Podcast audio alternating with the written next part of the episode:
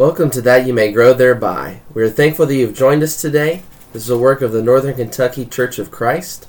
We're located at 18 Scott Drive in Florence, Kentucky. You can reach us at www.nkcofc.com. And now that you may grow thereby.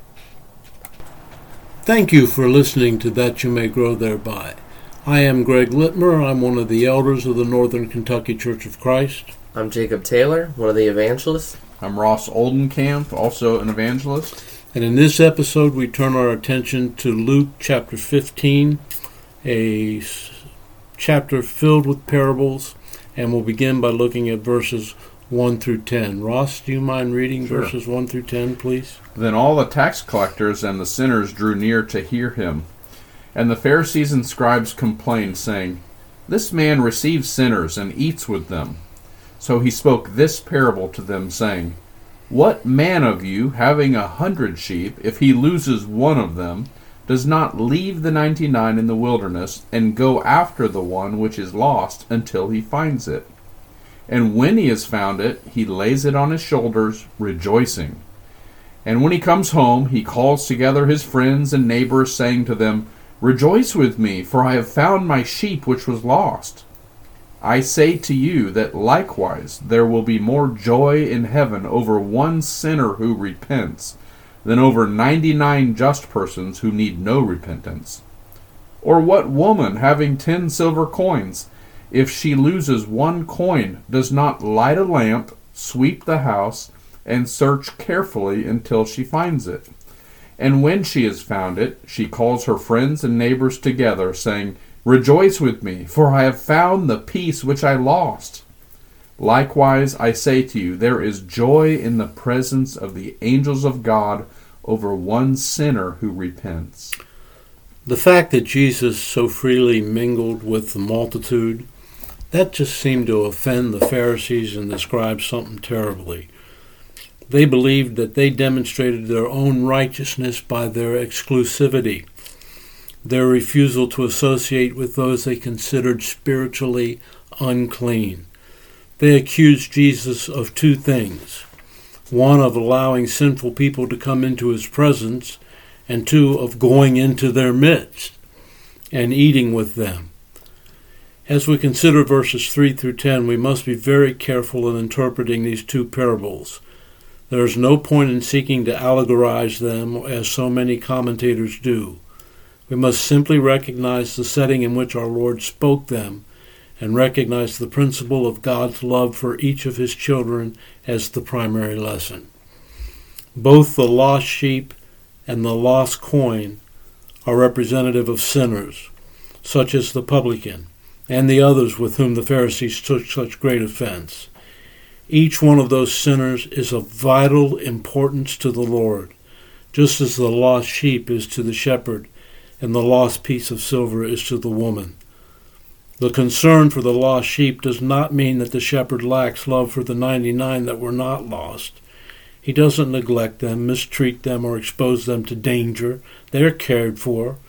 We can assume as well that the nine pieces of precious silver that were not lost were well protected during the search for the one piece that was missing. Would you agree that the point of both of these parables is God's yearning, care, and patient effort for the recovery of the sinner, and then the abounding joy in heaven and the restoration of that which was lost? The statement, the joy shall be in heaven over one sinner that repenteth, more than over ninety and nine just persons which need no repentance. I don't think that means that God finds more satisfaction in a repentant sinner than in a saint that need not repent. I believe that the Lord was referring to the penitent publicans and to the self righteous Pharisees. Yeah, I, I would agree, and I think it does show his his love for the individual, uh, not his neglect of the others. But in verse five, when he does find his sheep, notice notice the care that he offers when he lays it on his shoulders. Here is a sheep who has wandered itself off. I mean, he. Uh, this is of his own making. He has made himself to be lost by wandering. uh, you and I might have wanted to to kick it all the way home. Get back there. What do you what what do you think? Get back. You know, um, I've given you no reason to wander off, and yet he has, and yet he throws him on his shoulders and is just thankful and rejoicing, and he doesn't have this sort of vindictive side. So we need to be thinking about that when. Uh, as we study these, uh, when we look to restoring the one who is uh, who has wandered off, do we have the same kind of joy and rejoicing, or is this sort of, or is there a an air of superiority and of self righteousness that almost wants to inflict punishment for having found itself in this position? Yeah, just to I want to reinforce in the joy that's in heaven. Verse seven talks about there's the joy. Verse ten talks about joy in the presence of angels of God over one sinner who repents. Is that God knows in heaven wants you there, want all people there, and the rejoicing that is there over the the repentance. Um, I think that's just a, a great joy. Longs for you on a personal note, regardless of where we've been in our relationship with Christ, to be there in heaven. That's just awesome. Verses 11 through 32 of Luke chapter 15 present one of the Lord's most beloved and well known parables, the parable of the prodigal son. So, Jacob, you want to read verses 11 through 32? Yes. It says, And he said, A man had two sons. The younger of them said to his father, Father, give me the share of the estate that is coming to me. And so he divided his wealth between them. And not many days later, the younger son gathered everything together and went on a journey to a distant country, and there he squandered his estate in wild living. Now, when he had spent everything, a severe famine occurred in that country, and he began doing without. So he went and hired himself out to be one of the citizens of that country. And he sent him, and he, and he sent him into his fields to feed pigs. And he longed to have his fill of the the carob pods that the pigs were eating, and no one was giving him anything. When he when he came to his senses, he said, "How many of my father's hired laborers have more than enough bread?" but I am dying here from hunger. I will set out and go to my father, and will say to him, Father, I have sinned against heaven and in your sight. I am no longer worthy to be called your son. Treat me as one of your hired laborers. So he set out and came to his father. But when he was still a long way off, his father saw him and felt compassion for him, and ran and embraced him and kissed him. And the son said to him, Father, I have sinned against heaven in your sight, and I am no longer worthy to be called your son. But the father said to his slaves, Quickly, bring out the best robe and put it on him, and put a ring on his finger and sandals on his feet, and bring the fattened calf and slaughter it, and let's eat and celebrate. For this son of mine was dead and has come to life again. He was lost and has been found. And they began to celebrate. Now the older son was in the field when he came and approached the house and heard music and dancing. He summoned one of the servants and began inquiring what these things could be. He said to him, Your brother has come, and your father has slaughtered the fattened calf, because he has received him back safe and sound. But he became angry and was not willing to go in. And his father came out and began pleading with him. But he answered and said to his father, Look, for so many years I have been serving you, and I have never neglected a command of yours and you never gave me a young goat so that I might celebrate with my friends. But when this son of yours came, who has devoured your wealth with prostitutes, you slaughtered the fattened calf for him. He said to him, Son, you have always been with me, and all that is mine is yours. But we had to celebrate and rejoice, because this brother of yours was dead, has begun to live, was lost, and has been found. Here we we see perfectly in this, this great parable the, the experience of the repentant sinner and also the unsympathetic attitude of the, the disdainful Pharisees. The first is represented in the story by the prodigal, and the second by the conduct of his elder brother. In describing the waywardness of the younger son, Jesus gave a pretty complete picture of the character and the consequences of sin. His results are sketched in appalling colors. We are shown all the disillusion, suffering, slavery, and despair.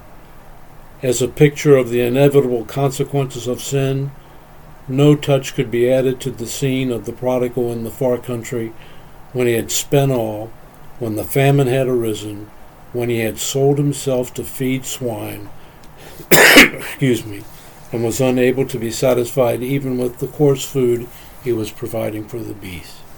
Yeah, the two two different uh, characters are represented in the beginning of this chapter: the Pharisees and scribes, and then the sinners with whom Jesus was eating. Of course, those are the ones depicted in this parable. The sinner, uh, the prodigal son, are the ones uh, with whom Jesus eats, and then, of course, the older son would be representative of the Pharisees and the scribes who complained about his eating with them. As Greg said, there is uh, some there are some great lessons to be learned about uh, these sinners and the ways that they have wandered away. The first of which, I guess, would be uh, uh, in verse 12, where the prodigal son says, Father, give me the portion of goods that falls to me.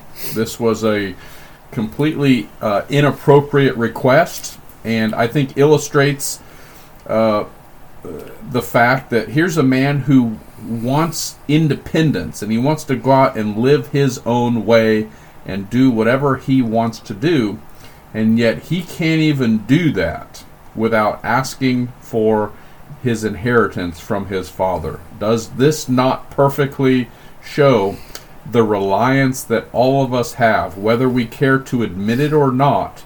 The reliance that we have on our Father who gives to us life, breath, and all things.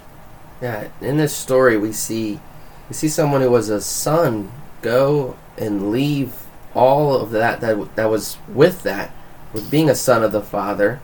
He comes to his senses, realizes that he can go back and understands and says that he's not worthy to be called a son again, but the father receives him and I just love that it's he says the the son in verse 21 says I'm no longer to be worthy to be called your son.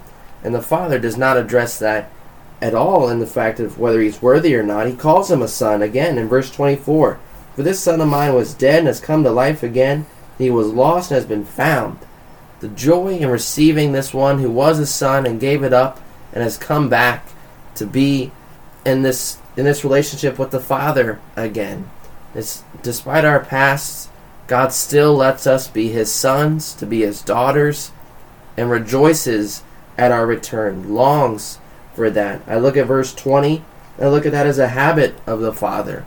That it wasn't just happenstance, that He was looking out and happened to see His Son.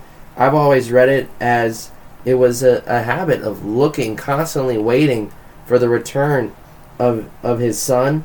And it was something that the Father doesn't just wait for Him to get there and watches him take this, this stroll down as he ran out there, embraced him, felt compassion for him, and kissed him. The love that our fa- the father in the story has for the the son, and as the parable is obviously um, showing us the love that he has for us and for those that um, have been in sin and run off to go do their their own will that God loves and is waiting for for their return.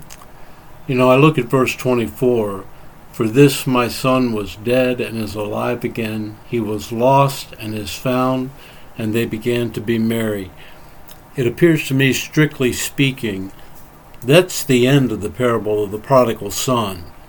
Because, in another sense, the most beautiful part immediately follows. It's the description of the matchless love shown by God to every repentant soul. The Father had never ceased to love the prodigal, or to hope and yearn for his return. He had been eagerly looking for his wayward son. At the first sight of the prodigal, his heart was filled with compassion, and he ran and fell on his neck and kissed him. The prodigal was ready to confess his fault the father commanded the servant to bring forth quickly the best robe and put it on him and put a ring on his hand and shoes on his feet and bring the fatted calf and kill it and let us eat it and let's make merry. It's a picture not only of pardon but of complete restoration. It assures the sinner that as he turns to God, he will be received into the closest fellowship of a son and heir, and that his return will give joy to the heart of God, who will regard him as one that was dead and is alive again, as one who was lost and is found. Now it brings the next step, and that is the picture of the elder son. Unquestionably, it's intended to describe the loveless Pharisees who envied the joy of the repentant publicans and sinners. When the eldest son learned that his brother had been welcomed to the home, what was he filled with? Joy that his brother was home? No. He was filled with anger. He refused even to enter the house. And when his father came out to entreat him, he accused him of partiality and unkindness. His words describe admirably the self righteousness of the Pharisees. I never transgressed a commandment of thine. Can you imagine that? Having the arrogance to say that kind of thing. I have never transgressed a commandment of thine. And they also show how little he appreciated his true privileges. Thou never gave me a kid. The reply of the father intimates the possibilities which he had never had appreciated, and the privileges which he had never had enjoyed. Son, thou art ever with me and all that is mine is thine.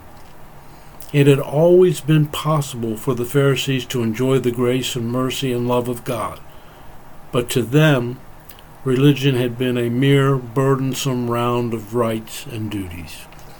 You know, you can you can see the disdain of the older brother for his prodigal uh, brother in the in the wording of verse thirty as soon as this son of yours, it's not as soon as my brother, it's this son of yours. It's kind of kind of like God's disdain for Israel at Sinai. It's like uh, your people, Moses, your your people have done this. It's, it's almost, or in the days of Hosea, not mine. This, this kid, these people are not mine. Well, that's the way this uh, this son, this brother was. This son of yours, who has done these things, uh, you know you've you've uh, you've treated him so uh, so much greater than he deserves. Um, I just wanted to point out that uh, here this story should cause us, if there's anyone who has likewise been tempted to think that the the grass is greener on the other side of the fence and has come to realize, just as the prodigal did uh, in verse 17 how many of my father's hired servants have bread enough and to spare, and I perish. If you've come to the point where you realize you've made a terrible mistake, and uh, in not trusting that God is the one who holds all uh, the fullness and the goodness, uh, and every good thing belongs to Him and comes from Him, you've come to that realization, and you're ready to to come to Him uh, then we, we offer ourselves to you to assist you in whatever way possible at the Northern Kentucky Church of Christ. Just as Hosea called, saying, Return to the Lord, for you have stumbled because of your iniquity. Take words with you and return to the Lord. This prodigal son had prepared words with which to return to the Father. He says, I will say to him, Father, I have sinned. But God wants so earnestly for you to return that he, he doesn't even allow this man to get the words out. Running and falling and kissing upon him. That is the same kind of reception you will receive among God's people, and we would rejoice along with heaven if you would give us the chance to, to help you in your relationship with God. Absolutely. Absolutely. I, I noticed as well, Ross, when you pointed out the the son, the older, the elder son, saying, "When this son of yours came back," and the father coming responding with that in verse thirty-two, talking about, um, "But we had to celebrate and rejoice because of this brother of yours was dead," and I think reinforcing that, you know, yeah, that's my son, but it's also your brother. Um, that has not changed, and for us, just as Ross said perfectly and beautifully, that we would love to be um, to rejoice um, with you in your relationship with Christ, whether it's um, for the first time or coming back to Him. Uh, we would love to be there and to help you, and we should all share the attitude that the Father has and try and imitate that as much as possible and beware that we are not like the eldest brother. You know, there's one thing that I wish was revealed in the parable that is not revealed, and that is what the elder brother did after after the feast was given for his prodigal brother. What did he do then? Did he repent of his selfishness? Did he repent of his lack of affection for his brother and lack of affection even for his father when you think about it because of the way he acted? Or did he appeal to the Pharisees and accept the grace of God and further his plans for the salvation of the lost? Or would they continue to criticize and envy the unrepentant sinner? Yeah, that's a great point. I would love to know what he did, but I also kind of like the fact that it's left open because it's almost like it it allows us to to finish that story, to to write the conclusion. What will I do if I find myself in that position? How will I conclude this story? Okay, that's going to have to do it for this episode. We really enjoyed the opportunity to talk to you about the prodigal son. And we all have, uh, in our lives, have seen times when it was necessary for us to make profound changes and realize just exactly where we are as far as God is concerned. If you find yourself in that situation, then please come and be with us. Give us an opportunity to talk to you about God's Word and about the great love of our Lord Jesus Christ. Until the next time, then, thanks for listening to That You May Grow Thereby.